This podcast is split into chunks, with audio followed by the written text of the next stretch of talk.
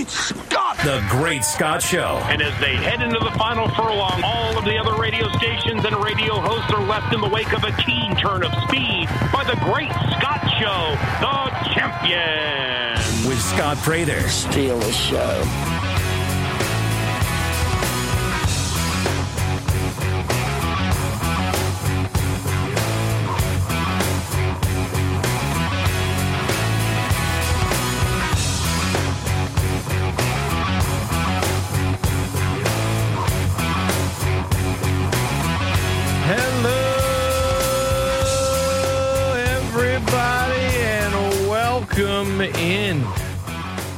To the Great Scott Show. Coming at you on a Wednesday, 1033 The GOAT, the greatest sports dog of all time, simulcast on 1420.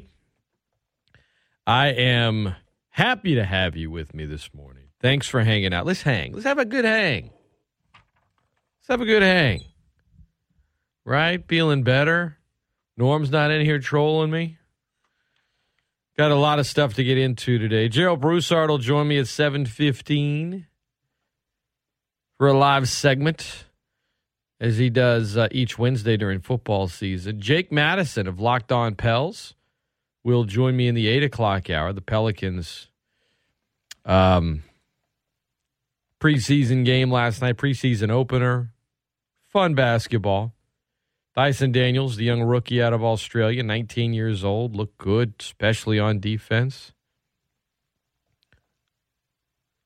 Zion looked athletic, fast. The burst was there. It was fun. It was fun. I said yesterday I wasn't going to overreact to the outcome of the game, and I'm not. It was just good to see him on the TV. And now we wait another two weeks before their season actually tips off. They got four more preseason games, but yeah, we'll get into that. Uh, a player who was trending last night in the G League who has a name that is truly unbelievable. You'll hear the audio of that shortly, uh, and uh, some thoughts on Aaron Judge's home run number 62. We also have open phone lines this morning as well 337 269 1077 for anyone that wants to jump in and get on the show as well whenever I'm not talking to G or Jake. Let's do it right now. Let's kick off the show. Just opening up the phone lines because uh, I think Josh is on line one. He obviously has something on his mind. Good morning, dude. What's up? Good morning, man. How'd your little man? Uh, how excited did your little man get for them Pelicans? I'm sure he was excited. To Well, he, he was he was he was a little he was mad at me. It, it started too late for him to watch, so oh, you know. bad time. He couldn't. He couldn't stay up. I mean, they tipped off at like eight forty, and it was a preseason game. Uh, so he was, you know, he wasn't happy with me, but, uh, but yeah, he was excited. You know, he was asking. He was asking, when are we going to go to a game? I mean, he's, yeah, he's, he, he's all in at the moment. We'll see how long it lasts, but, uh, you know, he's just a kid. But there is some undeniable buzz about the team right now that I'm, I'm enjoying. Yeah, it was it was good to see how fast and athletic they all looked and how they were moving the ball really well. I was really impressed with that that rookie Daniels. I think is his last name. He looked Zan Daniels. No, his Yeah, look looked- for 19. His his defense was what I was impressed with. I mean, I, as far as the shooting goes, I mean, he scored 50 points, and you know, at the end of the game, it was you know a few rookies and a lot of G League players on two way contracts that won't play this season. Uh, he's not one of them. He'll play this season, but you saw him out there with the second unit you know, early in the in in the second half when the Bulls had some starters out there. You saw him against some, um, you know, into the bench G League guys, and and it didn't matter who it was. You know, his defense, his timing, his spacing, as far as that goes, that's that was great to see, man. I mean, I think he got up and like actually got a block on Vucevic at one point last night when I was just like, damn, Daniels. I mean, I was. I was impressed by the defense, but we've heard about the defense, you know, and and he's going to be, Yeah. you know, he's going to be in the back end of the rotation, but I don't want to overreact to a preseason game. But defense is something, you know, the defense and the cohesion, um, you know, continuity is big for this team. You know, he's really going to be the only new piece uh, that plays this year. I mean, Zion, he's not new, but he didn't play at all last year. But as far as a guy that's like now on the team that really hasn't been in the rotation at all the last few years, it's only going to be the rookie. So uh, I enjoyed watching him. Yeah, he he had some good uh, good handles, and his his passing was really good. He had like a, a couple really smooth passes. Uh, before I hang up and listen, though, Scott, I just wanted to point it out. I was trying to listen to it on 103.3, and I told Lynn about this, and I was listening to just now uh, Fleetwood Mac. It's some rock station in Baton Rouge. So How far? I- how I far? How far out are you? Are you outside of the Lafayette city limits? I'm on Verot School Road right now. That's where I was listening. Well, well, that's what well, I got. uh, well, you get simulcast it on fourteen twenty, and we'll uh, be talking to. Uh, no, I appreciate you letting me know. I will talk to the uh, engineer today. All right, buddy. Have a good one. Thank you, brother. I mean, I like Fleetwood Mac too, but come on. Maybe it was just me, Josh. You know, sometimes I just break out into song. And I saw my reflection in a. I don't really know the words to Landslide, but Gypsy is a good Fleetwood Mac song. Maybe not one that I could sing. I mean, it's kind of early in the morning, you know, my voice, you know. So I'm back to the velvet underground. I see a gypsy. ESPN, uh, excuse me, not ESPN, 1033 The GOAT. Good morning. Welcome in. Hey, good morning, Scott. How you doing this morning? Good, coach. What's up? Hey, got a question. Scott, LSU is going to play Tennessee this Saturday, and I think that game's at Tiger Stadium, if I'm not mistaken. It is. It's at Tiger Well- Stadium. It, it kicks off at 11 a.m. Okay, great. Scott, I'm looking. I've looked at the records. Tennessee is four and zero, I think, and LSU they should be what four and one or three and one. They're 4 and 1. Okay. what can you tell us in reference to these two teams when they meet on the gridiron this Saturday that we should be looking out for? Because the Tennessee Volunteer fans over the past two years, at the most, I would say for myself, they've been building momentum over there. And the fans are jacked up in Tennessee and the way they feel about their. Well, I, I don't know that. I don't know that. I wouldn't describe it as has been building. I think they've got a new coach and um, Mhm. in, in in in in Coach Heupel that they, you know, that that's why they're feeling good about it. I mean, once they got rid of Pruitt and and brought in Heupel, I think Mm-hmm. you know they felt like maybe this is finally the first guy that's going to be able to win here since you know Phillip Fulmer did it a long time ago. Now you know, that was last year they brought him in, and you saw some improvement. I mean, they weren't great, but they had a winning Yeah. record. You know, they I think they were seven and five in the regular season. Uh, so you started yeah. to see some growth. You know, he got into a bowl game, um, and and now in year two, you know, Tennessee's been hungry for a winner for a while. Uh, they just Uh-huh. haven't been. You know, they've they've kind of been near the bottom of the SEC for for a number of years now, and so for a fan base that's just craving it, they're Yeah. they're ready for it. Um, and LSU, you know they they're they're it's it's going to be. I think it's going to be a good game. LSU, LSU, LSU's LSU's offense. Their quarterback, he he he. He, he, he, he, he, I want to use the word he's jumpy to me, and he's uncertain to me when he comes out of that pocket or when he's in gun and the ball is snapped to him and he's holding that ball. It's almost like he know what the play was that was called, and all of a sudden, when the action starts, when that ball is snapped to him, it's like hurry up, hurry. He's he's like I don't know. I feel like he's panicking. And I saw Coach one game in the third quarter of a previous game that Coach Kelly had to nearly yell at that that young man from the sideline. And they once he got him to look at him, and Coach Kelly was like going through and coaching them right there about what they do at practice. And he better not have that again because if he does, maybe he might remove him out of the game and get the other guy in there. And that guy began playing better. Tell me about where the use where where's LSU stand with the quarterbacking Well, they need to push the ball now? down the field a little more, right? Um, Jayden Daniels said as much yesterday. Uh, he said, and I quote, obviously, you're going to have to push the ball downfield. We know how explosive our offense could be. Um, Mm-hmm. You know, he, he got a little nicked up against Auburn. Um, had a bunch of fluid in his knee, but he's being treated. They expect him to be back. Uh, and he had a players only meeting with the with the receivers uh, on Monday of this week as well. Did Jayden Daniels? He said, you know, they they wanted to. They're working on some trust. They're working on some rhythm.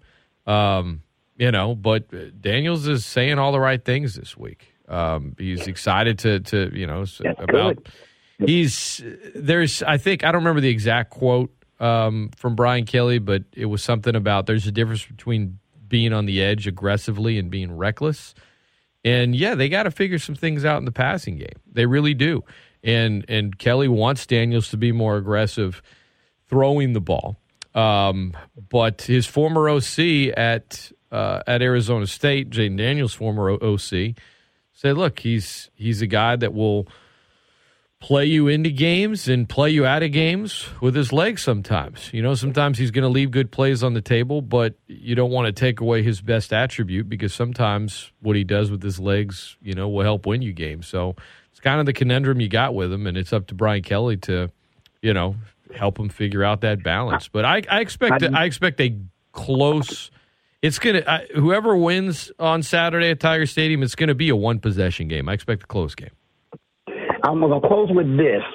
When our friend comes on later to talk, he's really going to be talking sports in general, but he's coming to talk UL football.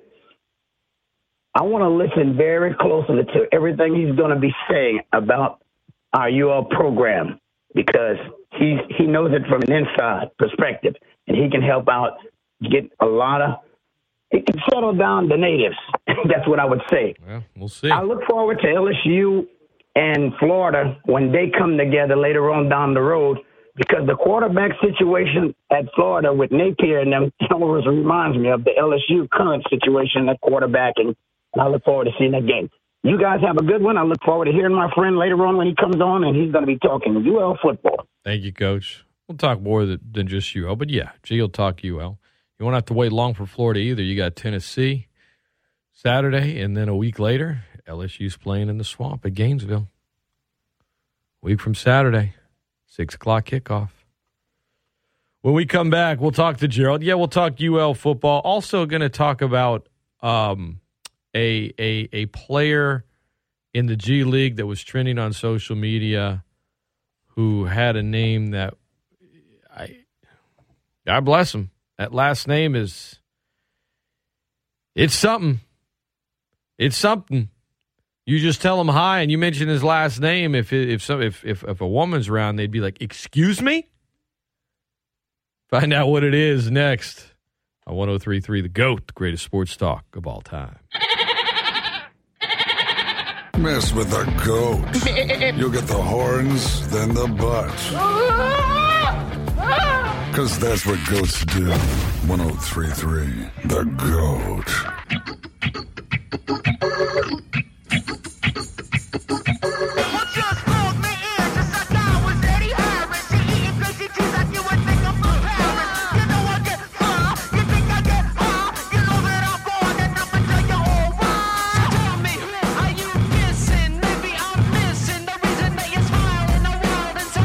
Welcome back into the Great Scott Show.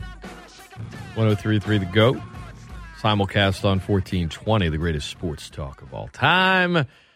Gerald Broussard joining me live. He joins me every Wednesday during football season. Next Wednesday, he'll be in West Virginia getting ready to call a football game. But uh, today, he is somewhere else on the road for his uh, line of work and what he does. And he's busy, but always makes time for us, which we appreciate. Good morning, G. How are you?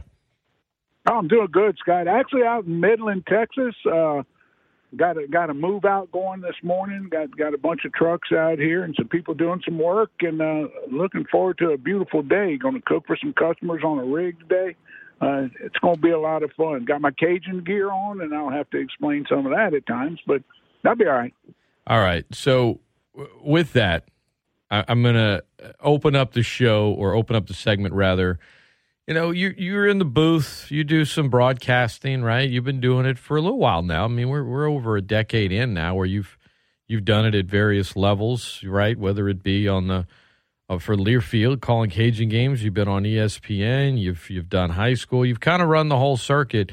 What like what's the most difficult name for you to say? Do you remember? Was there ever a time where you saw a name and you were like, "Wait, what?" Oh gosh, that that's been a, a, bunch of different ones. And look, a lot of it is some of the foreign athletes that that we deal with. I know Rice had a defensive end. I, I didn't even try, and and you know we know Jay uh, Jay Walker real well, and, and Bird Bird's never met a name he doesn't like, you know. So he'll put forth the effort into going, and I just agree with him on it. Um, and you know, so I, I guess the older I get, the more difficult it is to to just have a memory because I get to to speaking faster than I'm thinking, and I'll butcher names, and I know that. But you know, I always refer to it as it's it's a to, to me doing the broadcast. You're right. I've been doing it a long time. Um, it's still just a hobby. I mean, I'm not a professional broadcaster. I know that I say some things and tell some stories at times and that are, you know, maybe better left unsaid. But when you just get to visit with your partners up there, sometimes it just comes out. And then when I start saying some of them, I, I like I said, I, I, I just don't even say them anymore. I just, I kind of refer back to say, hey, whatever Jay said or whatever, because the, the play-by-play guy, he, he's got to call a name. And uh, you know, the analysts, we get away with not having to call a name. We just say, yeah, it, what he says is right. There it is. Well, with that, um, this is a name that is not difficult to pronounce, but there is a player. I won't even get into the player that that. There's a player that's probably going to be the top pick in the NBA draft next year. That's that plays in in in, in France. Um, and some of his highlights started trending last night. But what happened as a result was that someone else playing in the game, who is a 34 year old power forward and has been playing professional basketball since 2008, not in the States. I, I erroneously said NBA G League earlier. It was not in a G League game. Uh, currently playing for the Metropolitans 92 team uh, out of Paris. Um, and the only reason I'm bringing him up is Gerald. This this this is his name. This is the broadcaster last night. They had a, a an American broadcaster calling the game. Uh, it was being played in the states, and part of it was to showcase this other talent. But this is this uh, this is this young man's name. Hassan curling off the screen, driving baseline. Oh, you fat with a three. Yes, I just said that. That is that man's name. Don't tweet at me. His last name is Ho You Fat. His name is Stevie Ho You Fat. He's from uh, French. Uh, he's from he's from France, I guess. I mean, the man's last name is Ho You Fat. H O Y O U F A T. Exactly like it sounds. I'm not. I, I'm not even trying to make a joke. I'm not. It's just I couldn't. I was like, wait. Wait, wait, wait, wait. This can't, that's his real name. And I know it's a different language in a different country, and I get all that. But Gerald, man, I mean, ho you fat? Are, are you, are, are, do you wish you could call a game where a player on the opposing team, or even if the Cajuns recruited a player, if his last name was ho you fat? You can't, you can't say his name in the presence of a woman. They'd be, they'd slap you. They'd be like, what did you just say?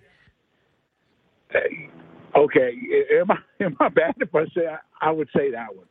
Yeah, I would, I would really. Like Assault, curling off the screen, driving baseline. Oh, you fat with a three. Yeah. his name. It's crazy. You know, Rice, Rice had a player. I think it was spelled T I T R E, but it was pronounced like a, a breast. You know, a right, word right, right. Luckily, he didn't make a play because our buddy Jay Walker. Oh, he was ready. He had that oh, one dude, locked he and had it loaded. Highlighted. highlighted. I couldn't wait to say it. I could only imagine how Jay would handle "Oh, you fat." Ho, you fat. It's it's just it's why I figure we'd start on that note. The guy, I mean, he's trending now. Everyone's trying to go buy a, sure a. Metropolitans twenty nine jersey. I don't even know what that that team name reference is because I'm not. Excuse me, Metropolitans ninety two. I'm uh, I'm just you know I'm not. You know, I know some sports, G, but you know, French basketball isn't isn't really anything that I'm I'm well versed in. But now I know of a player named uh, Stevie Ho You Fat. Um, and and best of luck to him. Shout out to that guy who's getting more more rub uh, and more coverage than he ever has, and he's been playing professional basketball since 2008. With that, Gerald, let's shift gears and um, let me ask you this: If you caught the the Aaron Judge home run ball, what would you do with it? Oh, it's mine. I'm not giving it back. I'm not selling it. It's mine. Oh, you're just It's- you're you're keeping it. Oh yeah, it's going to be Vance's. You can give Yeah. it to your grandson. All right, well, you got to lock. You better lock that thing up though for a while.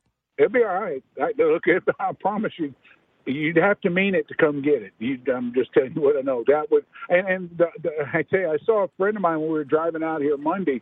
Uh, a guy I used to work with at Stephen F. Austin. We stopped at, and we being Kate Como, our president, myself, were driving uh, along with our sales girl. And um, anyway, we stopped at the Buc-ee's in Terrell. And I'm looking at, you know, you could feel people looking at you. And so I, I look over and I said, golly, that looks like my buddy Dan Eason, who was our strength coach at Stephen F. Austin. Scott, I haven't seen him in 12 years. But because of Facebook, everybody recognizes everybody, you know, even though you hadn't seen him. So I go see him, and his kids are in Yankee gear. His son is, and I said, well, oh, we're going to Arlington for the game. You know, we're going to catch the, the home run. But th- they were a day early. You know, they just um, find a little irony in it. And I asked him, I said, what are you going to do with the ball? He said, I'm going to make a mint. I said, bro, I said, you have to keep it. He said, you have to. There's no way I'm keeping it. I said, "Oh no, there's no way you're getting it from me. I know I would, I would so want to have it, and and um and have it for Vance. And look, if Vance wants to give it away, he can give it away. But no, no, that's mine. I I would sell it. I mean, I'm not. I would sell it to the highest bidder. It's so highest bidder. That's it. That's all it is. I, I find the whole thing strange. I mean, I I get that. I get that there's some baseball purists out there and all that other stuff, but like, I, it's not the record. It's not. Well, and that's what I believe too. That's why I, I don't know that, that you're going to get what it is uh, for it. I just think it's a neat story. I, I like the guy. I think he's a good player. I like his story. I like Sure. you know all of that stuff. Part about you know, and, and look, if, if if was the Barry Bonds ball, I'd probably keep it too. But but look, Barry Bonds has the record. You know, that, to me, that's the record. Uh, you know, and and and uh, I, it's man, especially Maris doing 61 in 61 and me turning 61, all the 61s and all that stuff. I'm about, about done with the Maris stuff. So this was good to kind of get it over with and stuff. But uh, Yeah, I was glad watching. I'm with you. I, I I- was just glad when I was watching a preseason NBA game that they weren't cutting in at every at bat. They at least know their audience on TNT. Um, you know, to me, uh, with respect to guys like Jon Heyman and these, you know, uh, self-proclaimed baseball purists and all that stuff, the debate doesn't end until someone hits 74. It doesn't. Sure. You know, they they can pretend like it doesn't exist, or they can pretend it doesn't feel the most authentic or memorable to fans. I don't care how many times you cut in for the homer. It ain't the record. It's not. With respect to Judge, I I, I got nothing against him either. I'm with you. I, I I swear to God, I'd say the same thing if a Met was hitting si- 62. I'm like, no, like it's it's not the record. Well, it's the American League record. Okay, I've never seen an American League record have so many cut-ins and a ball celebrated for getting hit that might fetch two million dollars. Like now, if I had caught that ball, oh yeah, I'd be telling everybody this is the true record. Am I going to raise the value on that sucker for the, you know, let's let's not let's not and and and shout out to the guy in the in the stands that just leapt over the railing, wasn't even close, like didn't catch the ball, but he just jumped out of the railing into the bullpen. Who knows what happened to him? He might have gotten seriously hurt, but just in case that thing was dropped, he was ready to risk it all. No guts, no glory, man. Just go for it. Well, and look, it's all about effort. You've got to be there, and and and you know, it's a, what they say luck is when when opportunity meets preparation. Man, That dude put himself in a position to get lucky. go And- get it. You know, Go get it. yeah. No, and, and look, all of the stuff with that, Scott, we know it's all revisionist history, you know, and then, but and all the self-proclaimed stuff, you, you hit it on the head with self-proclaimed, you know. So, uh, but like you said, going back to the original question, yep, that's, uh, Vance and I are going to, we, we're not going to play catch with it. We're not going to do that like in Sandlot, you know. No, but, but, uh, no. My grandfather. So my my my late grandfather, my dad's dad. He actually uh, spent a lot of his childhood in Kansas, which I've I don't think I've ever even been to Kansas. But when he was a kid, when he was young, uh, he at one point was basically across the street from where the Yankees would do um, some some training at times. Uh, it might, maybe it was. He also lived in Florida for a portion of his of his childhood. I don't remember which state he was in when it happened, but they were just across the street, right, doing spring training, all this stuff. Guy got you know bats, ball, all this stuff from freaking like legends, like Mantle. I mean, we're talking legends. And I mean, he lost them all. He was a kid. He just played with them all. He got older, and he was just like, he was was one of his great regrets in life. He's like, God, if only I had known, man. If only I had known. I just lost all these gloves, all this stuff. I had no idea if this, you know, that this thing would accrue value over time. But yeah, he used to he, he used to have stuff from Babe Ruth and, and Mantle and others. Apparently, I don't know. I mean, it could be a fish story. It might have gotten bigger with time, but he swears he had these things and he just lost them all. I don't know. Maybe he did. Maybe he didn't. But uh, yeah, if I caught that ball, that thing is is going in a safe, and then I'm just I'm just waiting. I'm just let let that thing accrue in value and hope that, that he doesn't hit a 63rd, right? Because what what happens if he hits another one? Like what happens to the 62 ball? Does anything? Does it just does it lose value? I don't I don't know how all this stuff works, G. Well, I do think it will lose a little value. Then you've got to hope for 64, and then you got three, and you can juggle. Right. You know? oh, oh, you, you just go ahead and catch all of them. Uh, all right. Yeah, yeah. Aaron Judge's place in uh, in history. We'll, we'll revisit that. Uh, Gerald Broussard, our guest, is the Great Scott Show, 1033 The GOAT. A song curling off the screen, driving baseline. Oh, you fat with a three. Yeah. All right, Gerald, let's talk Cajuns now. Um, tell me something good, man. Uh, I've it was it was a, it was a tough loss Saturday. Um, they've lost three in a row. I know that a lot of fans and, and ones that listen to this and call in, they're they're upset. I get it. I, I I can point to positives. I can point to negatives. I can look at the overall picture. Before we start, you know, digging into the offensive line and other things, just tell me something good about the team uh, first and foremost. Well, and, and look, I was talking a little bit at halftime with a, a guy that we know who used to be in the Lafayette area, Dave Schultz, who's in the Mobile area now and he came up around where we were during during half, and he said, "Man, what what what is this? What is this?" He was talking about how bad South Alabama was playing, and he said, "I, I don't know if it's just them or if it's the Cajuns." And look, the, the thing was is that it was the Cajun defense making South Alabama look bad. Uh, now, look, South Alabama dropped a couple balls and all that stuff. I understand that, but that's just that's kind of what they are. We've seen that happen with the Cajun receiving corps and and you know there's some, there's some consistency in their inconsistency. They being South Alabama's offense, but watching them through the year, Scott, that was a good football team, and they the Cajuns made them not look near as good as they've looked coming into the game. I think that the Cajuns got after it on both sides of the football. I think there were some opportunities there. You know, I mentioned during the game that if the Cajuns go for two, they're there, and I thought that they could have or would have. When Jay and I we talked about it in the booth. You know, Craig and Cody will kick it. Jay and I will go for two.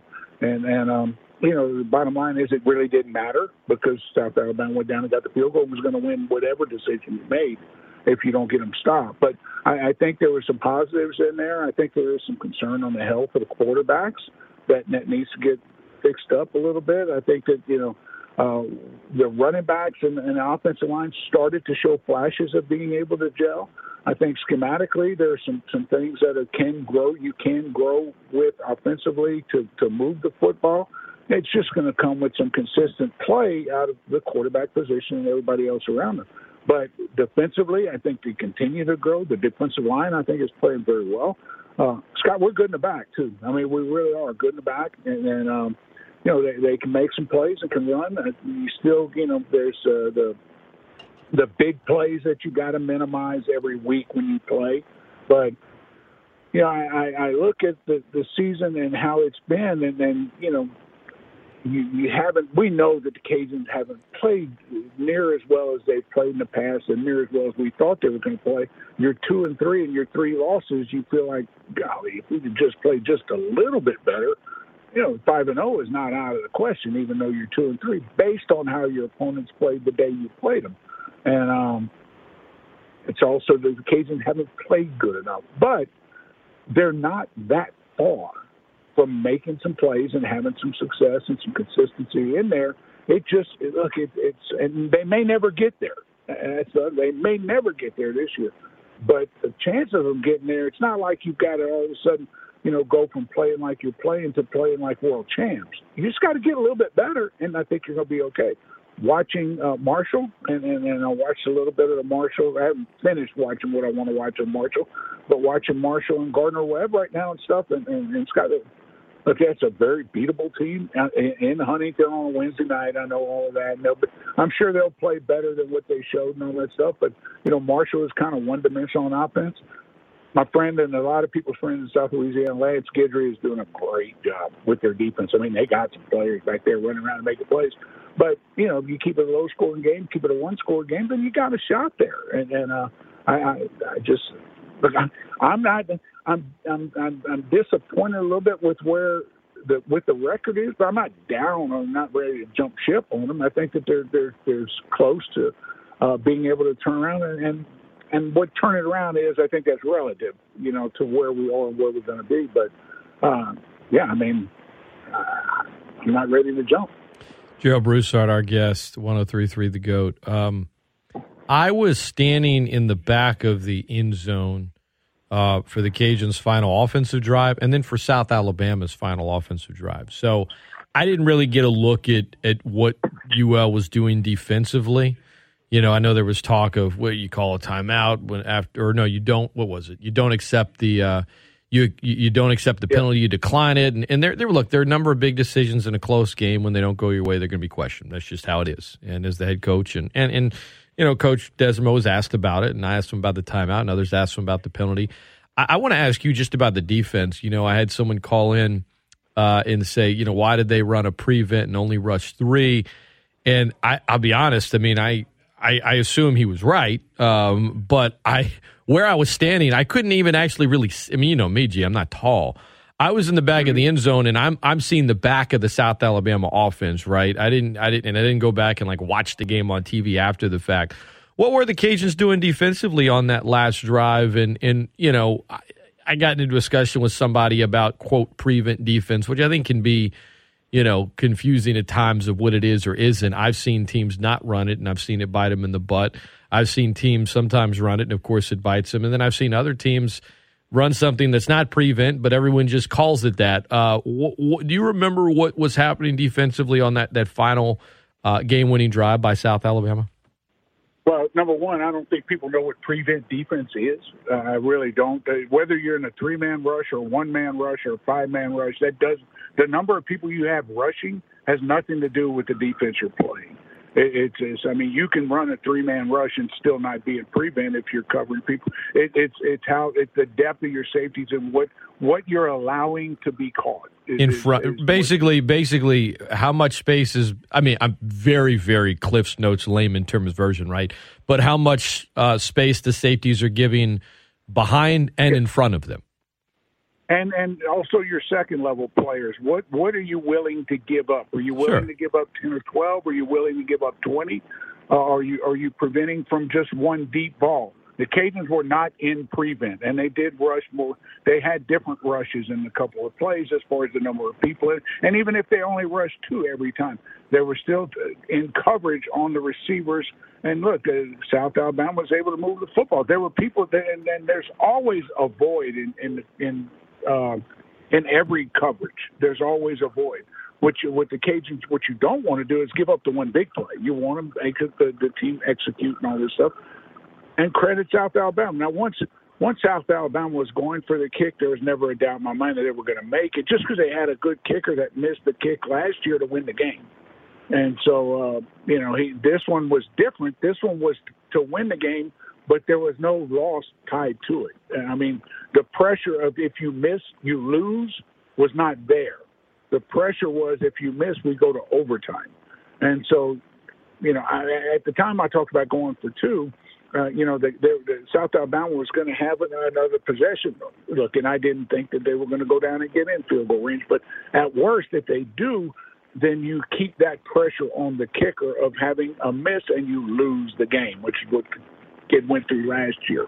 Uh, but um, you know, it's just. I, look, you know, and I'm with you, and and no one will ever, as far as the two point thing goes. I said it there. I, I, I there were people standing by me. I said, "Go for two, go for two. Now, coach said after the game he didn't even think about it. Um, We'll never know if it would have worked or not. Obviously, if you don't get it, it's kind of like a you you, you make the argument either way, right? Because a coach will usually say, "Look, we had all the momentum." So I figured, and and that's always like my point is always like, yeah, you know, exactly. You know what I mean? Um, but you know, he he's coach said, look, it's not like offensively we've been sort of lighting it up, and defensively we had we'd played really well, and that makes sense too as far as what goes into that decision. You know what I mean? Like offensively, Yep. but I this and this isn't just just how I feel about the game Saturday. I mean, I I, I said it for LSU in the opener against Florida State. I say it all the time. I personally would always take my chances from three yards away for a win than maybe going for overtime. Now it wasn't that simple on Saturday because there was there was some time left on the clock. I get it. But I'm kind of that's always kind of my mindset. Like you give me three yards to get it in the end zone and that can win it, I'm gonna take that over there's just a lot of different intangibles in overtime. That's just me. Everyone has a different philosophy, but I'm I was kind of like you, and I know you and Jay were saying it on the broadcast. You know, Jay was talking about how you were, you were kind of first guessing it, and Cody was like, "No, you you know, you kick it." Craig was kick it. You and Jay are like, "I don't know, go for two. I mean, it's not it's not something you can prove one way or the other unless they do it and then it works or it fails. But I uh, I'm kind of of that mindset as well. Well, and, and you know, when when the Cajuns decided to kick it, then then Cody and Craig goes, "Oh, you see, we were right." Well, no, you're not right. I mean, there is no right. You know, and the other thing we call it first guessing, but you're really not first guessing because there's no accountability on our part. You know, we we it doesn't matter if, if they go for two and win the game. Oh yeah, we were right. Well, no, it just it, just happened to work. But but Michael's the one that's got to live with it, and he's the one that's got Right. It doesn't matter what we say. Who cares? No, it don't right. matter, dude. We're going to go back, and nobody's going to talk about us on Rage and Paging or anything like that. And if they do, they're really bored. But you know, with that being said, I, you know, a lot of times going into the game, you will have that decision made. I mean, you'll know, uh, and and you can do it with, you know, I know there was situations in there, and, and when I was coaching before, we'd say, hey, look. If given the opportunity at the end of the game, we are going to play. We're at home. We want to play for the tie and extend the game as long as we can extend the game. Other times, if we, you know, if the other team is better than you, which you have to be very realistic about that. If the other team is better than you and you get a chance to win it, you win it because you don't want to extend the game. The the longer the game goes, a lot of times the cream will rise. The better team will make more plays. Uh, if you're on the road, you know, better or worse, if you're on the road and you get a chance to win it, you win it because you don't want to bring the crowd in. And like and that. you're right. And also, how's your how's your kicking going that day? Because in overtime, it could And turn that- into a kicking contest. And Kenny, while he hit a long one, had missed some short ones. It just it. that's you know, but but we did talk yeah. about that on the broadcast. I didn't want it. That was part of what I said. I didn't want to put it on Kenny.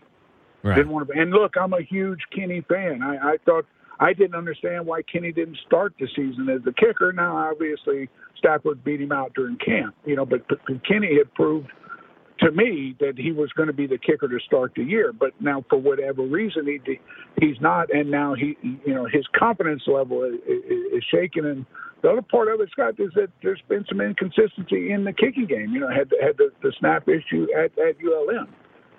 The, the, and that's why I said if you can shorten the game and have a chance to win it, then that's that's all I was thinking. But that doesn't mean I'm right. It doesn't. it, it, it- at the end of the day too. I mean, yeah, South Alabama went down and did it. So I, Bingo, that that's really what happened, and, and and it doesn't just come down to that defensive series either, because the defense played really well the majority of the game. I mean, they held South Alabama to a season low by a lot. The lowest they had scored in the game going in was 31 at UCLA. Um, offensively, gee, it's just you know they kind of got the ball moving on the first drive a little bit, then shot themselves in the foot. And then the last two drives they they they ran it, but between that they just you know you never really had a sequence of more than six plays until the last two drives. And and offensively, I I, I said heading into the season, and you agreed with me that offensive line was a question mark. You and I have you know you you played on the offensive line, you've coached the offensive line, you know more.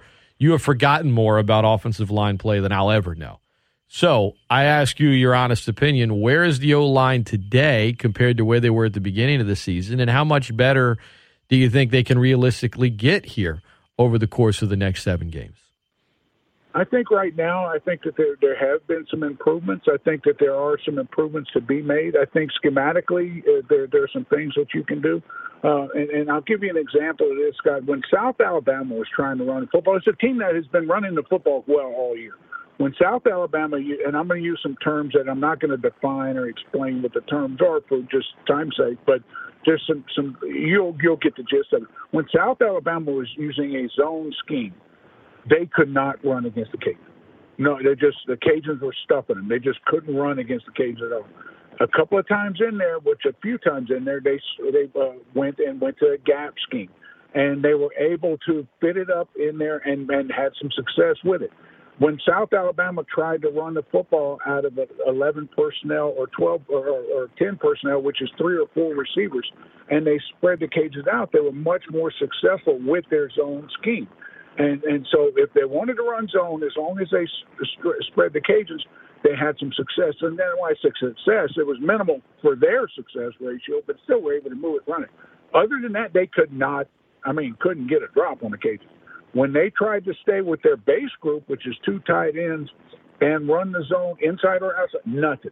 Now they could do some gapping and stuff and get some success. I say all of that to go back to the Cajun saying that there are some things schematically. Matt Viator is in that staff room. Coach B and I used to go through some stuff when we were coaching together at McNeese, and he would always say going into the week, it's hard to run the football. We have to help our team to run the football. We have to do things to help our guys run the football. Sometimes that means throwing it. Uh, sometimes it means, you know, jumping formation, switching, going from zone to gap to big scheme to all these different things to help your guys run the football. And I think there are some things that the coaching staff can do to help with that. I think there's some things that the team can do. The, the players will get better as they continue to work and have gotten better. I think there is some improvement in there, but I do think that there's there's a wide range of improvement to be had too. The other part of it is the backs. I mean, I think uh, Kibodi has showed some flashes, but he's fighting through some injuries. Chris Smith, I mean, shows we know what Chris can do, but but to to be the lead guy, it's been a bit of a chore. And now you, you got Dre'lyn Washington who's showing some flashes in there, and it just but the consistency of it. And and I know I know what people are going to say to it. You know, our program is bigger than this, but when you lose what we lost, it's got to affect you. And I say what we lost. I mean you know, I, I heard how many times I hear, well, I can't wait till Levi is gone. Man, man, you know, we can do so much more with a different court. Look, which I always Levi thought, which I always thought was ridiculous, by the way, personally. Silliest thing I ever heard in my life. Yeah. Silliest thing I ever heard in my life. At some point during the game when we were struggling and stuff, and I think uh, I was talking to a couple of guys, guys about this, and, and, and I, this is not my opinion. Somebody brought it to my, my, my, uh, that made me think about it, and they're totally right. At some point during the game, Levi would just drop back the pass, pull it down, and go prove he's the best player on the field. You know, outrun everybody, go score a touchdown. Did, did it against South Alabama, did it against Appalachian State, did it several times, you know, during the year. Or he'd make a throw or something like that. But, you know, when you lose that kind of explosiveness out of him – and we know what we lost at the running back position in there. We know what we lost at the offensive line position in there. That didn't. I'm not talking about the Levi's a graduation. Others were not through graduation, just through you know transfer portal. But to replace all of that and expect it to click right now is just a little wishful on our part. But does, do I think that we can continue to grow and progress? Yeah, I, I think that, that, that right now, and I think we are. I do think as as as you know, as a whole game, this was the best game as a whole game. Uh, but it wasn't good enough. And we still had, you know, two, Scott, just look, if we make two field goals, we win the game. You know, it's as simple as that. You know, at, at ULM, if, if we if we don't have two bad snaps, we win the game. And just and, and so as as struggling as we are right now, we are still – that close to being four and one and playing really bad against Rice and still, you know, losing by 11. It's not like Rice blew us out. So I, I think with that, we are just, you know, they, because of the success we've had. And look, I'm I'm happy with that. I'm glad that we're disappointed with being two and three. I'm glad about that. But am I ready to jump ship? No. I think we're really close to making it happen. And I think, you know, if we go and beat Marshall, we're back to 500 and then let's go play. We're in the belt. We know we can do it. And so you know, I just, I, but you know, talking about the run game, talking about the offensive line, they are progressing. They are getting better. They are starting to gel, which you heard Michael have been hearing Michael talk. We, it just takes reps, takes reps. The other thing about it, Scott, you got to realize is we don't have traditional two days like we used to have. Now, I'm not saying it's good. I'm not saying it's bad that we don't because we used to beat people up and we were just trying to survive to get to the first game. But those lacks lack of true full speed reps that you have during the practice time, it's just minimized compared to what you have done in the past. So it's harder to be where you need to be. You know, it's going to take till mid season to get into mid season form. You know, used to hear it, oh man, we're in September, they're already in mid season form. But not not anymore. It's going to take till mid season. I just hope mid season form is good enough to what we want. 1033 The GOAT, Gerald Broussard, our guest. Um, gee, I appreciate you taking the time as always, man. Uh, I know that you're on the road traveling for work. Next week, you will be in uh, Morgantown, West Virginia. I believe that is on the eastern side of the state. I just want to drive through West Virginia one day and just sing John Denver the whole time. Just drive through country roads and just listen to country roads and just live it, man. That's what I want to do. So I went. I was in Pittsburgh when I was working for National Oilwell, and I was in Pittsburgh one day, and I'm going down the interstate, going to call on some customers. I see a sign that talks about, uh, you know, University of West Virginia, but Hunting, we're going to Huntington. Morgantown is where University right, of West Virginia. Right. Right. And, and so I see a sign from Morgantown, and, and I had a buddy of mine coaching at University of West Virginia, a guy named Joe DeForce, who played with us at USL, and he's now at, at North Carolina State.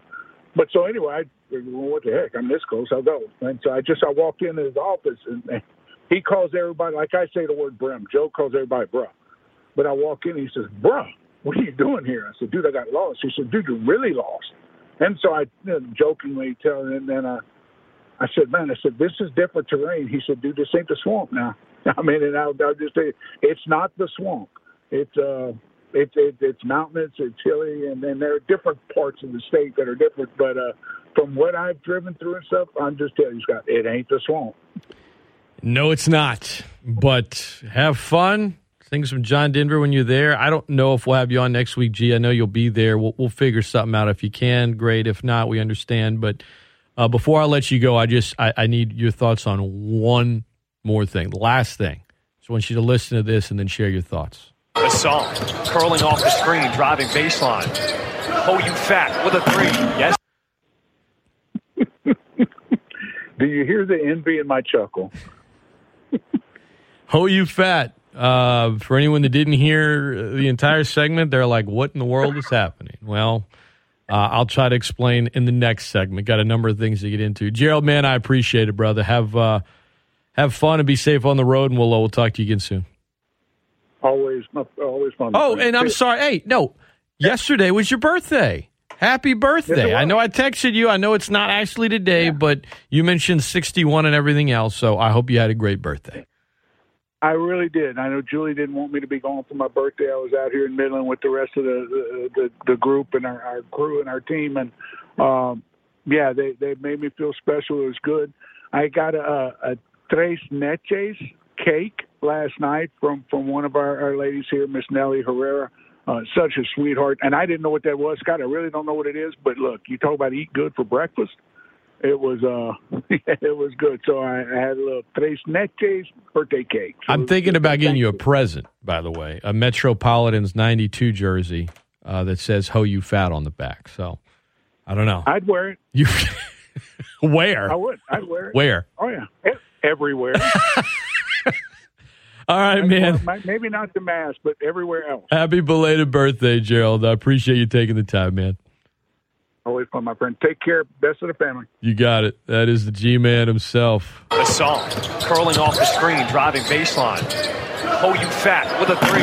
Yes, I just said that. That is that man's name. Don't tweet at me. I don't want to tweet from anybody. That's the man's name.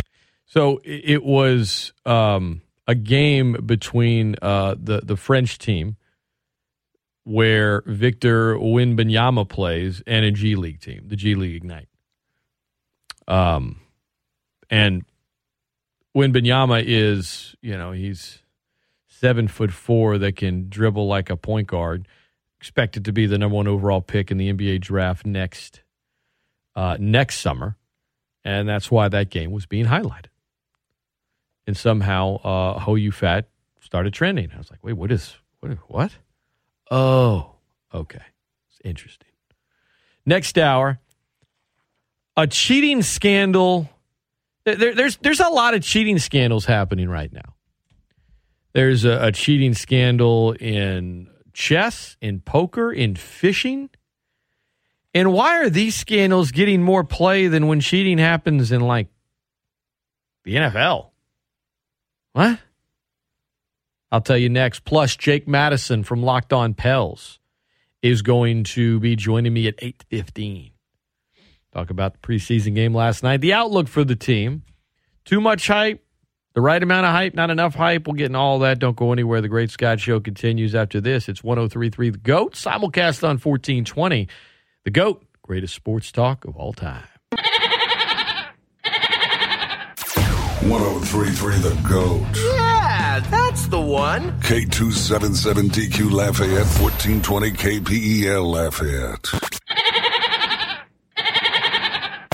It's a good thing goats have four stomachs. Otherwise, there's no way we could swallow some of these takes. Hey, goat, what's going on out there? 1033 The GOAT, the greatest sports talk of all time.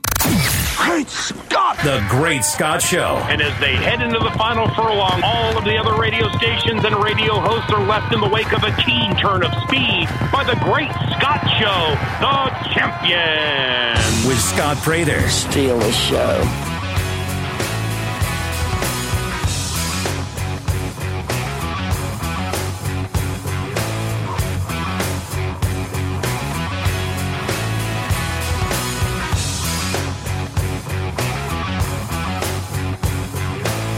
Hello, everybody. Welcome in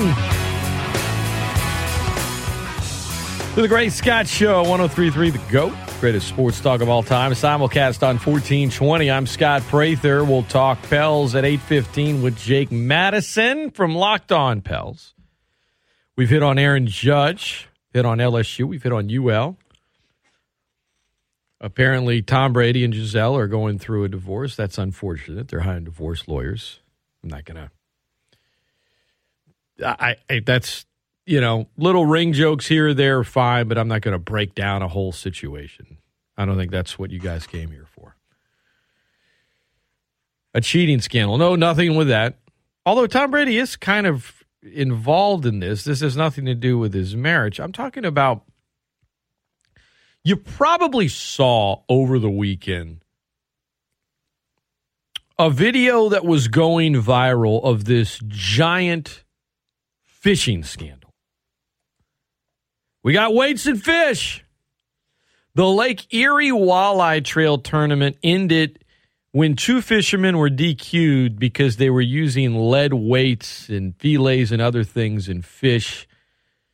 You see, one of them was already, you know, he hightailed it out of there. He wasn't going to get caught. The other is sitting there and he's just everyone is yelling at him. I can't play the audio. I mean, there's just expletives. I mean, you're talking about hundreds and thousands of dollars in prize money and other stuff by, you know, two fishermen who, according to various stories, there had been whispers in the sport for a while that they were they were somehow cheating. And a fishing tournament was set to award them twenty nine thousand dollars, but more than that, they were going to finish the year as one of the top teams, which was then going to unlock another amount of money and a whole bunch of prizes and other things. And they went to the weigh in, and it was just clear something was off. And the guy that handles the tournament and runs it all, who I believe is also a, police officer, he rips open the fish with a knife, pulls out all this stuff, and and and just in the moment, cheater is busted he's sitting there and the guy's like, call the police because if you don't, and they had police presence there because if not, the guy would have gotten hell beat out of him. It would have been bad. You're taking people's money. And there's, I, have read more about it, and there's a backstory here. And one of the alleged cheaters apparently failed a lie detector test, which is big. All fishermen have to take polygraph tests upon request at these tournaments.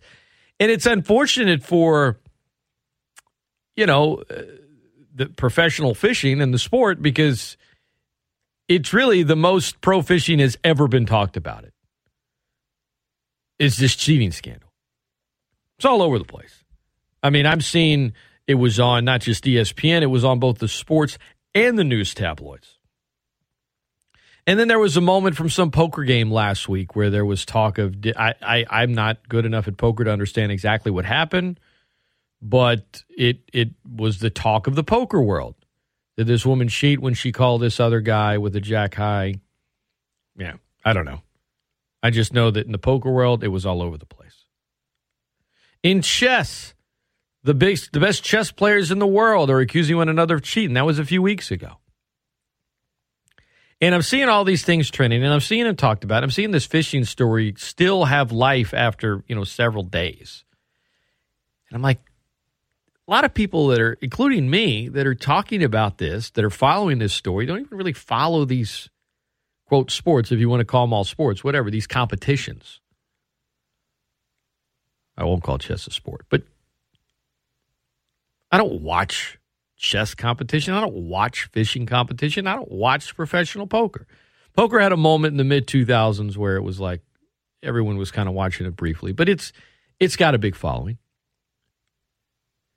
Meanwhile, you know, when Spygate happens in the NFL and Eric Mangini, a former staff member for the Patriots, now they well then the head coach of the Jets says, yeah, this they did this illegal stuff, and then more comes out about it. And then there are these tapes, and oh, and the Rams are like they illegally filmed one of our practices before the Super Bowl, and let's get the tape. And oh no, the tape has been literally burned by the now commissioner Roger Goodell, who's not the commissioner at the time, and there was punishment doled out and all this other stuff, and then oh okay, there it is. That's it. Let's just just move on. And now there's just Brady's still the goat. They're still the best. All this other stuff just kind of happened. What? I mean, that this is the NFL. This is a big deal. Ah. Now let's talk about fishing. And I get the timelines are different. I get one thing happened years back, and I know it was a story for a little while, but it kind of just went away. Doesn't get brought up much now. And sometimes a moment will happen in a big sport when people are watching and it looks like cheating and it's kind of just I remember being on these airwaves 16 years ago when this around 16 years ago. Do you remember in 2006 Kenny Rogers, no not no one to fold him, no one to hold him, but the pitcher Kenny Rogers at 41 years old that was just having this masterful season for the Tigers. And he pitches this game, national TV, Tigers, Cardinals. Kenny Rogers looks like clearly he was he was cheating. He had some brown smudge on the palm of his pitching hand, and he looked just unhittable. It was 40 degrees out. It was cold. And Rogers is just you know, saying no, oh, he didn't, he didn't, I didn't do anything. Said it was just dirt. Tony La Russa felt different. Most felt different, but it was a feel good story. Here are the Tigers who haven't done anything in a long time, playing the Cardinals who have won a lot lately. Here's Kenny Rogers now at 41 never a star, just trying to put it all together. Look at the crowd in Detroit. They're all going crazy. They're all having fun. Um, it was just blatant cheating, but yeah.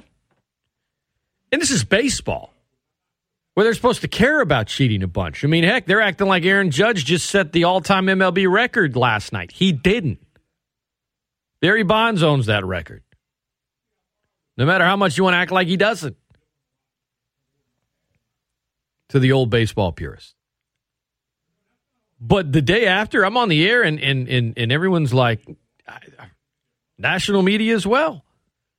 They're like, hey, he might have been cheating, whatever. And A lot of people cheat, whatever. It's baseball. I'm like, what?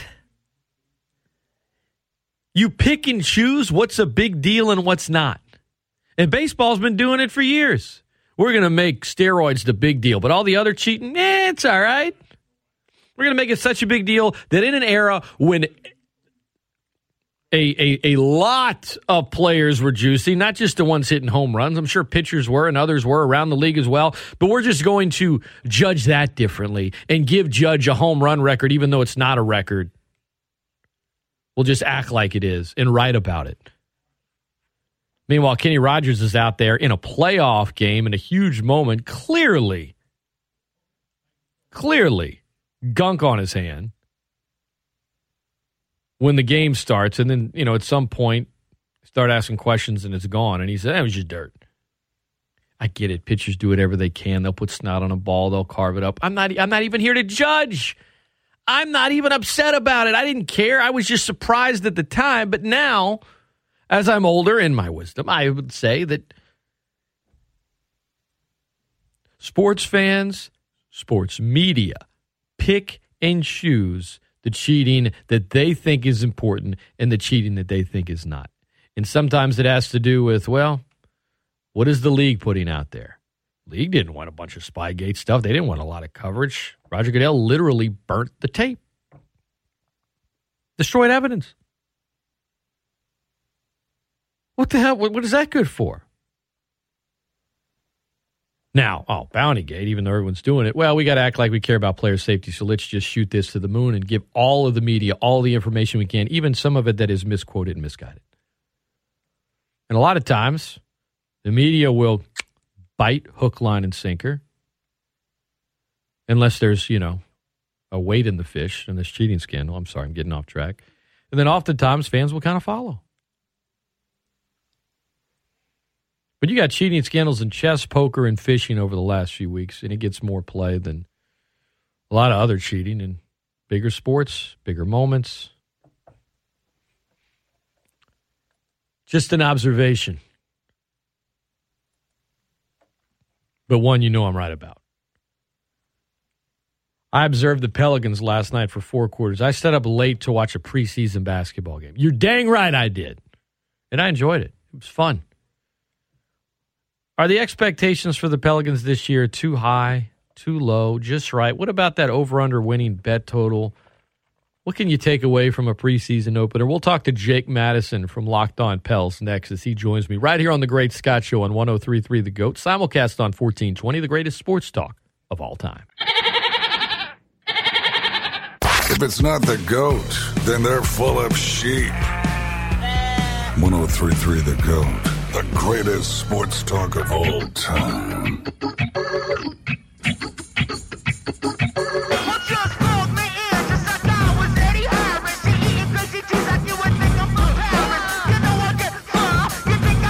Welcome back into the Great Scott Show, 1033 The GOAT, simulcast on 1420, the greatest sports talk of all time. Joining me now, as promised, from Locked On Pels, the daily podcast covering the Pelicans. He has been doing it for years.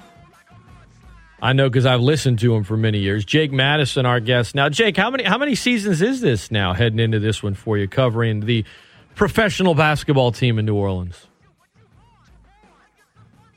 12 years at this point being credentialed and covering the team, and this will be year six of Locked On Pelicans. So it's been like close to 2,000 episodes or whatever the number ends up being. Holy cow, man. A dozen years, 2,000 episodes. That's awesome. I mean, I. I followed this team since the day they moved there. I remember being at Loyola in college, and Cox asked some college kids to help with the camera crews, and kind of getting to carry the wires, but getting to be courtside at games, even though I was working and, and doing PA and for a preseason game back for the uh, the 04 05 Hornets, and then just following them through the ups and downs, a lot of downs. But Jake, the uh, the excitement level is palpable. I, I've felt it a few times at a few little moments initially with this franchise, but it, it feels different this year, doesn't it? I would imagine you. I mean, you probably know just from the listeners and the interest in your podcast. You have your hardcore fans, but it seems like there's a lot more people on board heading into this season. Yeah. Yeah, definitely. This feels different than it's ever been before. And I think it's a combination of a young team that exceeded expectations last season. You also have a guy in Zion Williamson making his return after, as we saw last night, it's been over 500 days since he last played a competitive game. This team feels like it's built for the long haul. There's stability too, with virtually every player being on a long term contract it makes it easy for people to buy in. When you put in, you know, factor in a head coach like Willie Green, who's really likable, this group plays with a certain style of ball that I think resonates with the city and this region a good bit. It makes people really want to pay attention, and I think the hype train's probably off the off the rails right now after last night's win over the Chicago Bulls. Jake, before we uh, move further on the Pelicans, I forgot to ask you, what's your favorite Beastie Boys song of all time? Uh, it's got to be sabotage. Also, partially because of the music video being so funny. I think with the fake cops and the mustaches and everything. It's classic. It's classic. It's classic. It works. There's really no other song quite like it in history, and uh, nothing wrong with that answer at all. It's one of the more popular ones. That and "Fight for Your Right," but nothing wrong with that. I like it. Uh, gets you fired up. We talked about it. Folks are fired up for this season. You mentioned Zion. Let's start with him. From a national standpoint, the team gets covered differently with Zion than without. Even though we saw the turnaround last season, we followed it closely. Nationally, he just he's a he's a he's a hot it's just a hot topic, right? Um, good, bad, indifferent, whatever it might be. People talk about it, and when he's smiling and he's happy and he's healthy and he's showing the burst that he showed at times last night, then the coverage typically is good, and when he's not, it's overreaction. But let's let's let's push the national media to side from a local standpoint. What are some things that you really need and want to see out of Zion heading into the season, aside from the obvious, which is you know, look, stay healthy. Yeah, that's the most important one, right? But I think what you wanted to see from him in last night's game, he absolutely showed you two years ago, when he was 20 years old, he made an all star team and was probably a top five offensive talent in the league, and a guy that no one really had any idea how to defend and stop, and someone that kind of completely bent defenses and opened up things for his teammates a whole lot. He averaged 27 points, seven rebounds during that stretch. You know, he was getting close to five, six assists per night when they went full on point Zion with him you just need to get back to some of that. And I think you saw very much so that he is back last night, that he's healthy. He still has that quick first step, the explosive burst. I thought he was even jumping a little bit higher on some of the rebounds that he was getting when he was really going up for them. So you wanted just to see that that version of Zion, the all star offensive player version of Zion, was back. And I, I think that's already the case. We don't need to see any more from him in preseason. What I think shocked me so much with him last night, and if this carries over to the regular season, uh, people are going to get even more excited, and the league probably needs to watch out. And that was what he did defensively. And it started with that chase down block from behind. They called a goaltend, and I don't even care if the refs miss a call or not on that. The fact that he attempted to make a play like that and could make a play like that. That looked like Duke Zion, where he was a menace defensively. But that's on a court that's spaced worse than an NBA court is. The three point line is closer, so players are you know more condensed closer to each other. It's easier to do that. We haven't seen that from Zion at the NBA level, but he was really active last night defensively. His arms were in the passing lanes. He grabbed a steal and forced another turnover. If he's doing that and making some of those instinctual defensive plays that he made at Duke, along with his offensive talent, you're looking at a guy that, if the Pelicans are winning, will absolutely be in the MVP conversation this season. To your point, Jake Madison, our guest, I mean, we, we just haven't seen that on the defensive end from him in the NBA. That collegiate block rate, that steal rate, it hasn't been there. But you know what? having a personal trainer, having a personal chef, being in quote the best shape of of of, of his life in quote. Uh, I think that that's the part of the game to me, and I'm with you. I'm glad you said it that I want to see this year because I I know that when he's healthy, I know what he can do offensively, and obviously if he's in better shape, he can. You know, he can do it at an even higher level. But defensively, that's the thing that hadn't translated yet in the 85, you know, regular season games we've seen him in. Uh, to see that last night, to your point, was great. Let's let's take a look at a couple of the starters from last night. Herb Jones, unfortunately, uh, had that rib contusion. Glad it's preseason, so he'll be able to get it up. But you know, um, we saw him last year have a shot better than we thought. But we've also heard that he was just working with Fred Vinson, you know, religiously on that shot. And he, seeing him knock down those threes last night on several occasions, you know what he can do on defense. But if he can open up that part of his game, Jake, it just opens up the offense that much more, and certainly his game. But uh, what is your expectation for Herb Jones on the offensive side of the ball this season? Yeah, you'd like to see him just continue to improve his three point shot. I think if he became a slightly more consistent three point shooter, he started off better than we thought and then kind of faded, I thought, at the end of last season. That's all you really need from him. You know, people are going to still, teams are still going to double Zion Williamson. They're going to look to take him away. You need shooters to make teams pay. There's very few players in the league who will actively space the court for Zion Williamson. Not when that guy scores at 70% at the rim. That's the equivalent of a 45 plus percent shooter from three. So unless you're hitting 50% of your threes on high volume, teams are going to leave you open and they're going to double Zion if those are the two choices. So you need shooters to make teams pay when they do double Zion. And as one of the worst three point shooting teams in the league last season, that wouldn't work this year. So Herb Jones just getting his three point shot a little bit more consistent, that's the way that he can really contribute to this offense eh, on the first sort of level. And he opened the game by hitting that three last night, which was a welcome sight. He was pretty aggressive, though. And so if you can have him working off ball, and he does cut pretty well, and he can get to the rim, I think that just makes it a little bit easier, too. You're going to see a number of different guys handle the ball this year. You'll see Point Zion. You'll see CJ McCollum be the point guard, and then you'll see Brandon Ingram also be the primary creator.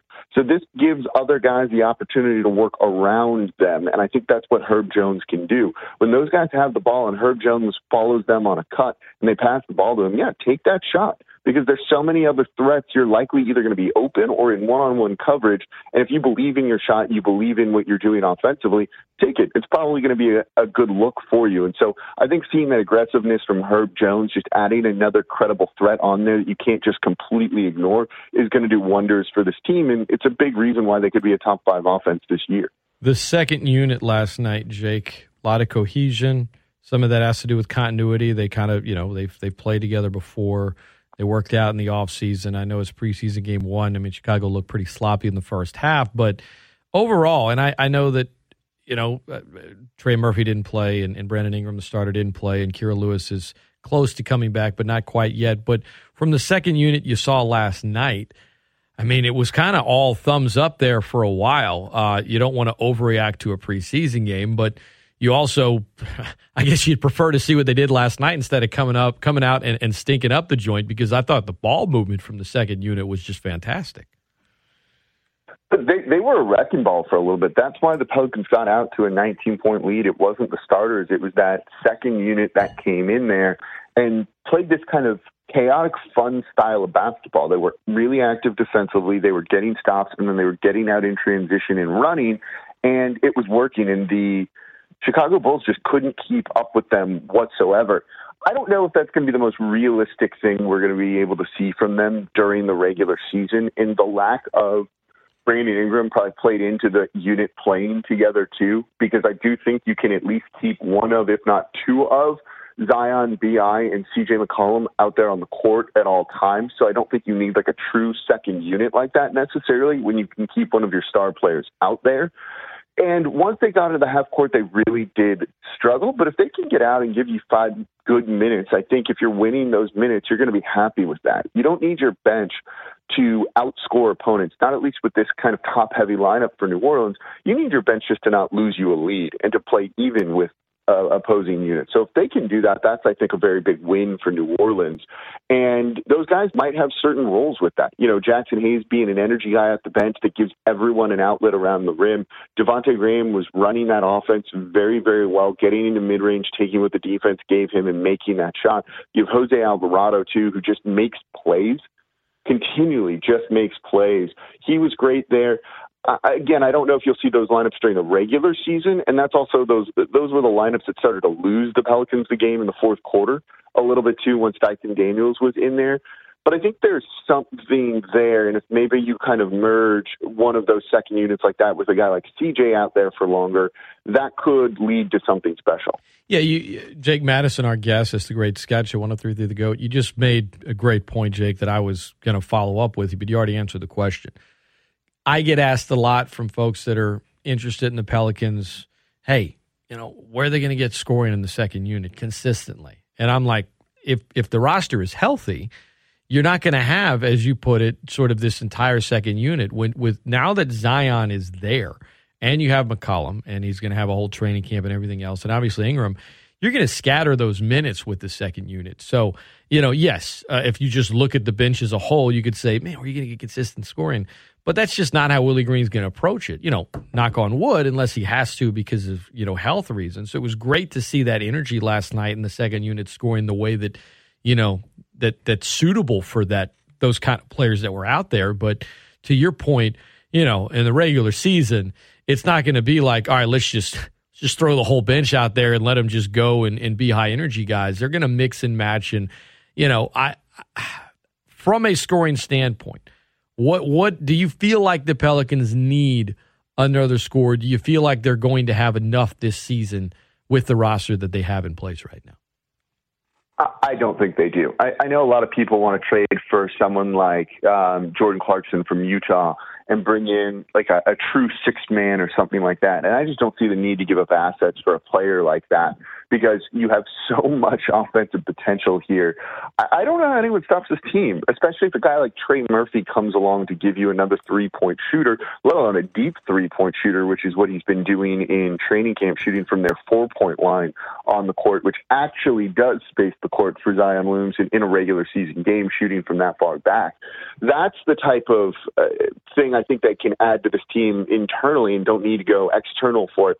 Look, you have Zion, Brandon Ingram, CJ McCollum, and a host of other good enough role players offensively, you're going to be able to score. BI is going to give you something like 24 points per game this season. Zion could uh, go above 30 if everything goes right for him, and CJ's going to get you 20, and is going to get more wide open three point looks than he's ever had before their offense is not going to be a problem for this team. They should be a top five offense, if not the best offense in the league. There's that much talent here, I think. The concern for them is what will they look like defensively, which we talked a little bit about earlier. But offensively, they have more than enough firepower to be an elite offense in the NBA this season. Jake Madison, our guest. Dyson Daniels. Dan Daniels. I mean, we got to see him last night. And I don't know how big a part of the rotation he's going to be out of the gate, but I think he will be the one potential part of the rotation that's new. And I get that, that Kira got hurt last year and Zion missed all those games, but the entire roster, for the most part, that you expect to see get minutes this year have been together in, in some way, shape, or form, with the exception of the young rookie who, you know, at 19, from a defensive standpoint, very polished I mean that that's what stood out to me last night. And yeah, you saw him late in the game with um, you know some guys that are on two way contracts, some guys for both teams that you know frankly won't be on regular season rosters and will be G League guys. But even when he was out there, you know, earlier in the second half when he was going up against starters, confidence wasn't rattled when he'd miss a shot. Didn't seem didn't seem frazzled at all. What did you make of of Dyson Daniels' debut? And I'll ask you the follow up now. How much a part of the rotation do you expect him to be at any point this season? Yeah, I thought he was good. I, he, he closed out the game and helped the Pelicans get this victory, which is not easy for a rookie to come in and do, let alone playing with. Eh, eh, to be honest, you could call them a bunch of scrubs, right? Those are guys that are going to be on the Birmingham squadron, not playing in the NBA this season, and he still managed to scrape by and get the win with that group while leading them. I think that says a lot about him as a player, and as you mentioned, kind of the mental part of everything. You know, he looked a little bit lost in the beginning, but then really quickly settled down. And it took him a, I, until late in his run, late in the second half, for him to score his first point. It might have been in the fourth quarter. And I thought he'd scored a bunch already because he felt that impactful out there on the court. The defense was definitely there. You could see some of the passing. You know, at six eight and being a guard, he's got very good vision, being able to see over people. You saw that behind the back dish to Willy Hernangomez for a three at one point. That was what you want to see out of him. I, I wasn't worried about the shooting. We knew that that was going to be a work in progress for him. It seems like he knows that that's a work in progress too. So he just wanted to be able to impact the game in other ways. He definitely did that through leadership, passing, defense too. And he said after the game, he said he's happy with how his debut went. I think that's the type of mentality you want him to have everyone's been ra- raving about him in training camp. They feel that even though he seems like an odd man out to start the year, he'll be getting rotation minutes by the uh, by the middle of the year. Whose minutes he takes, I don't know. There's kind of a premium on minutes right now. There's not a ton for people that are new to the team or trying to carve out a role, but it seems like it's going to be impossible to keep him off the court. Jake Madison, our guest, 44 and a half is the over under line on a lot of the various betting websites for the Pelicans. I'm not asking you to give people betting advice, Jake, because you know what? If you're trying to get it from me or you, I mean, I don't think you, you know, you, you're you're a big gambler on the side. I could be wrong. I don't want to judge. I'm just, I don't want your thoughts on on over unders or plus minuses as far as payouts go. I just want your thoughts on this team and the expectation. 44 and a half. Is that a right? Is that is that the right number to shoot for? I mean, is this an over? On are they better? You know, 36 and 46 last year, but if you watch the team like you and I do, we know how the season played out. We know the story behind why their record was what it was. And of course, they surged late and got into the playoffs, and it was fun. 44 and a half. You thinking over or under here? I feel like that's a little bit low. I felt that when the numbers came out originally, even before we saw Zion look like he did last night. And I remember when that number came out, a lot of people said, well, we need to wait and see Zion and how he looks. And Zion adds at least probably 12 wins to the team last year if he's fully healthy all season long, and that gets you to that 44, 45 number or so. So I think it's above that. And then you look at the internal growth from the team, the ability to improve on defense. That those type of things, you know, I, I think are going to win the Pelicans more games this year than what Vegas and odds makers are putting out there. But you also need to uh, look at some of the deeper statistics after that CJ McCollum trade. They played 600 basketball when both CJ and Brandon Ingram started. BI missed some games after the CJ McCollum trade. And once they found their footing and integrated CJ a little bit, this team was good. And that's why they made it into the postseason. That's why they were able to give the Suns a run for their money in the first round. So it feels like that number should be a little bit higher, I think. But the, the problem is the West is tough. The West is really, really tough. So we can set expectations of closer to 50 wins, 48 wins, whatever you want. They don't control, you know, what other teams are going to do in terms of their seeding. And I think that's what they're ultimately really looking at. They'd like to avoid the play-in tournament, but might not because the West is so difficult. So setting expectations for this Pelicans team in terms of wins, in terms of seeding, it's kind of hard because the West is deep this year. Jake, the team is locked up lot of these guys for multiple years. You know, we we whether it's Zion, whether it's uh, Ingram, whether it's C.J. McCollum and Larry Nance who signed their extensions. I mean, they got Jonas this season and next, and you've you've got uh, Jaxson Hayes is you know he's in the last year of his rookie deal, but overall, when you look at that decision to lock up this core and and really roll with it, and I think it goes back to what you and I were talking about earlier. Is and I'm kind of with you. I I don't think they need to go out and get a Clarkson. I think you I think you've got some pieces in place and you got Zion through the the 27-28 season, CJ through 25-26, Dyson on his rookie deal through that long as well. BI through 24-25, Nance through 24-25, Trey on a rookie deal through 24-25, Alvarado through 24-25, Jonas through 23-24, Herbs on a rookie deal through 23-24. I mean, that's Gomez as well. You know, Graham is signed through 24 25. Who knows if they'll be there that long or not. But, you know, everybody kind of, I say everybody, a lot of folks look at all those things and they start thinking about tradable numbers. And I'm like, look, man, with that luxury tax right there, kind of in the shadows, paying your roster now, keeping it locked up, it says a lot about how they feel about it. Was that the right move? Having all these guys locked up. I'm asking you today. The answer might change a few years from now, but I liked it. I like that decision. Where are you at with their decision to make it a point to lock up a lot of these guys? I mean, that's that's that's a lot of players in the rotation, Jake, that are under contract for a while. I, I, I don't I could look at every team in the NBA, but I don't think that's the norm when you start looking at all the other twenty nine teams. No, I, I think it was the right move. This is a team that made the postseason last year, and you add Zion back into the mix. And when you look at the complementary players they have, those are guys that fit around Zion really well. This has also been a place that isn't historically a big free agent destination. You're not going to clear cap space to make a run at guys. They tried to do this the other year. They tried to get Kyle Lowry, Chris Paul. They cleared out money. They were paying those guys more than what they signed for, and they still couldn't get him to come to New Orleans you got to lock up the guys that you have if they're good. And I think that was the smart move. It adds some stability to this team, um, some consistency to this team, something they really haven't had over the past four or five seasons. I think that goes a really long way. If they believe in the coaching staff, they believe in their player development. If that's the case, they're going to end up being pretty good with a bunch of homegrown guys that fans have rooted for for a number of years it makes it really easy to buy in and support a team like that. And I think that's what the Pelicans are really hoping to do. This team will get expensive. That's part of the problem of drafting well, that guys get extensions, they get paid more money, and it pushes you close to the luxury tax. So people might move on from now, or they might get traded just due to cost, which is unfortunate. But that's kind of how it goes in the NBA. But certainly right now, for where the Pelicans are positioned for this season and subsequent seasons, it seems like it was the right move. Jake Madison, our guest. Lastly, I spoke about this last year during the playoff run. We'll see what happens this season. You know, the hardcores are going to be there the whole way. I think you'll have some more that kind of jumped on the wagon, pay attention earlier than they normally do.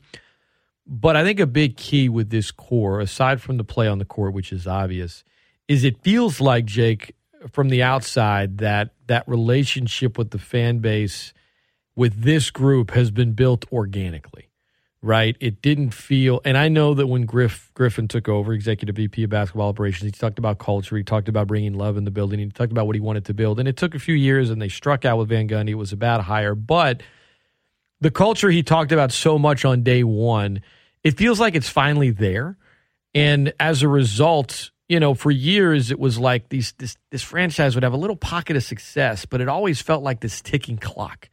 Like, well, now the stars are going to say, tell me why I need to stick around. And with this core, we talked about all the guys under contract, so the clock's not necessarily ticking, but it feels like they're they're kind of in on let's let's keep building this thing together instead of man, give me a reason why I need to stick around. And as a result, I think you know the fan base, New Orleans, South Louisiana in general, those that are sports fans, like they've they, they they've they know the history of this franchise, whether they know it well or not. They kind of know the history, at least from the superstar standpoint of it, and it's turned some folks sour, and it feels like that's finally turned, and that's why this pocket of success to me feels like it's sustainable, not just for the team on the floor, but to really keep and continue to grow this fan base because they're building it a certain way. The guys in the locker room have bought in. And as a result, I think a lot of fans have bought in as well because it doesn't feel forced, it doesn't feel fake.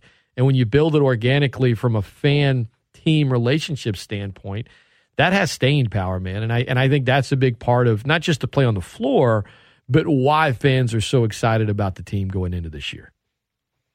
Yeah, no, I, I agree with that. You know, this team is kind of representative of New Orleans and the Gulf South region overall, I think. And it's that culture that, as you mentioned, David Griffin has been trying to build for a number of years, has, has missed a lot on achieving that, but has finally gotten it right. And when it works, it really works, as you saw. I also think you, you find these type of players that resonate with the city. Jose Alvarado being a very big underdog story. Same for Herb Jones, guy that was taken in the second round, should not be having the sort of success that he has. And yet, look at him and how impactful he is as a defender and hopefully an offensive player this season. You have Brandon Ingram, who's a superstar that just wants to play basketball and seems to really like it here and has embraced you know, the city and the region as well. And then you have Zion just being the box office draw. And so it's a young team with a lot of compelling stories that people can really kind of attach themselves to, and they're winning. And I think that's a real big part of it too. So winning basketball with a bunch of likable dudes, yeah, you're going to get people to really buy in. I think it also probably helps to a degree that the Saints are struggling, to put it kindly, this year right now. Uh, people are going to be paying more attention to this. And it just feels like there's a lot of untapped potential with this Pelicans team. They did what last year and didn't have Zion, and you're going to add him into the mix. That's the type of thing that's going to get people excited. So I think you're going to see more sellouts early on in the year in the Smoothie King Center. You know, I think you'll see this team being kind of the top of the town in the in the region a whole lot more than they normally would be. We're not going to be waiting until Christmas Day to really focus on basketball. I think this could really be a year that the Pelicans are kind of center stage for a lot of people. Jake Madison has been our guest at NOLA Jake on Twitter the Locked On Pelicans podcast, part of the Locked On Network. Uh, Jake's been hosting it for many years. He's been covering the team for a dozen years, and uh, I've listened to his pod over the years. I enjoy it. He brings it at Nola Jake on Twitter. Jake, man, it's been a while since I've had you on the show, brother, but I appreciate you uh, getting up this morning, talking some Pels with me, and look forward to this season, and uh, look forward to talking Pels with you more in the future. Yeah, sounds great. Thanks for having me on, Scott. You got it. That is Jake Madison, guys. Go give him a follow. We'll take a quick timeout. We'll come back. The home run. Why are people calling it the home run record? The home run. I get it. Oh, it's the AL record. Okay, the AL record. A lot of people aren't even using the words AL. What's going on here? What are we trying to do? We're trying to put a genie back in the bottle? Aaron Judge hit 62, and a guy that said, I'm going for this thing. I will put my body at risk, and really wasn't even close. I'll explain. Don't go anywhere. The Great Scott Show continues after this short timeout on 1033 The GOAT simulcast on 1420. The greatest sports talk of all time. 1033 The GOAT. I don't care how fast you are or how big you are, somebody's going to be faster and somebody's going to be bigger. The greatest sports talk of all time. Buckle up, boys. Time to go to work. 1033 The GOAT.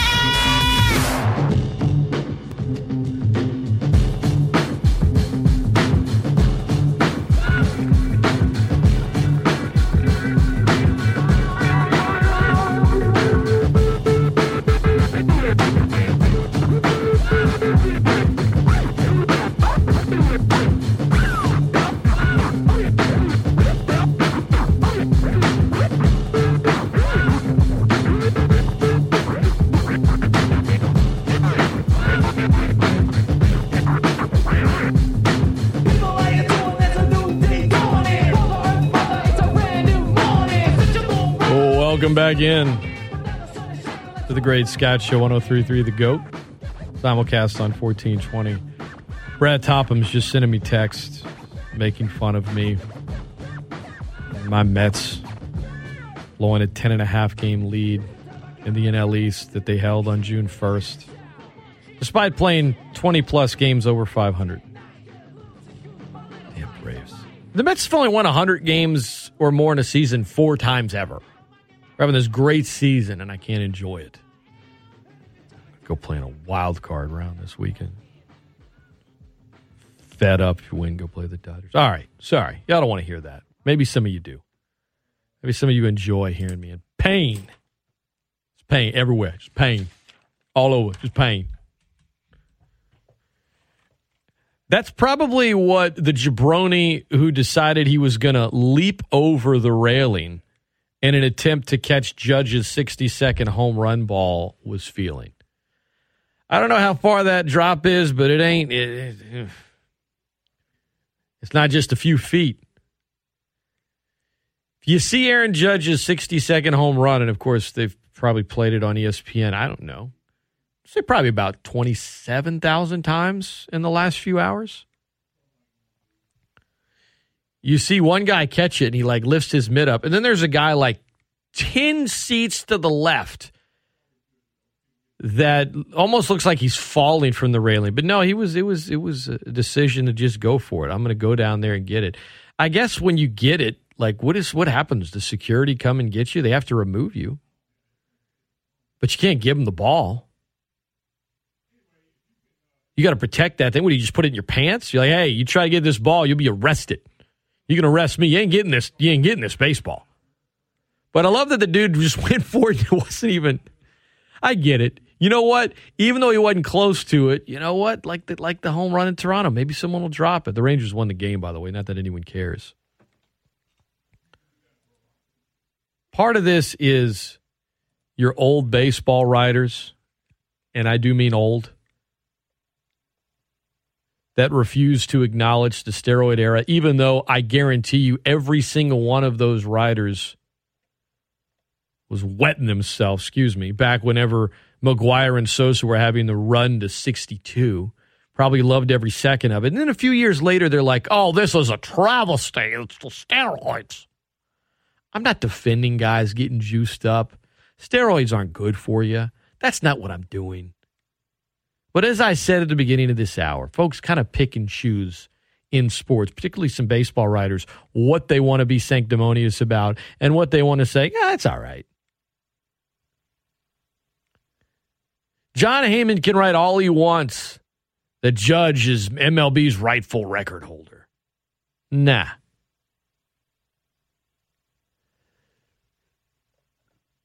Until someone hits 74, let's. Bonds has the record. You can pretend like it doesn't exist, that it's somehow not authentic. It is. And it's memorable to a whole lot of fans. There's no escaping it. I don't care how much you cut in during a college football game and anger everyone watching. Shout out to the NBA on TNT, even in a preseason game, they know their audience. We ain't going to be cutting into some at bat. It's got to be 74. It probably will never happen. And yes, Barry Bonds did do steroids, and so did a ton of players in that entire era, and pitchers, and all kinds of stuff. And folks were cheating before they were doing steroids. And there were, you know, cheating's been going on in baseball forever. Steroids is the ones everybody wants to get high and mighty about. You pick and choose. And Aaron Judge is a good player, and he's going to get paid a, a, a, an obscene amount of money, and good for him. And if I had caught that home run ball, I would have held that thing and sold it to the highest bidder, no question about it.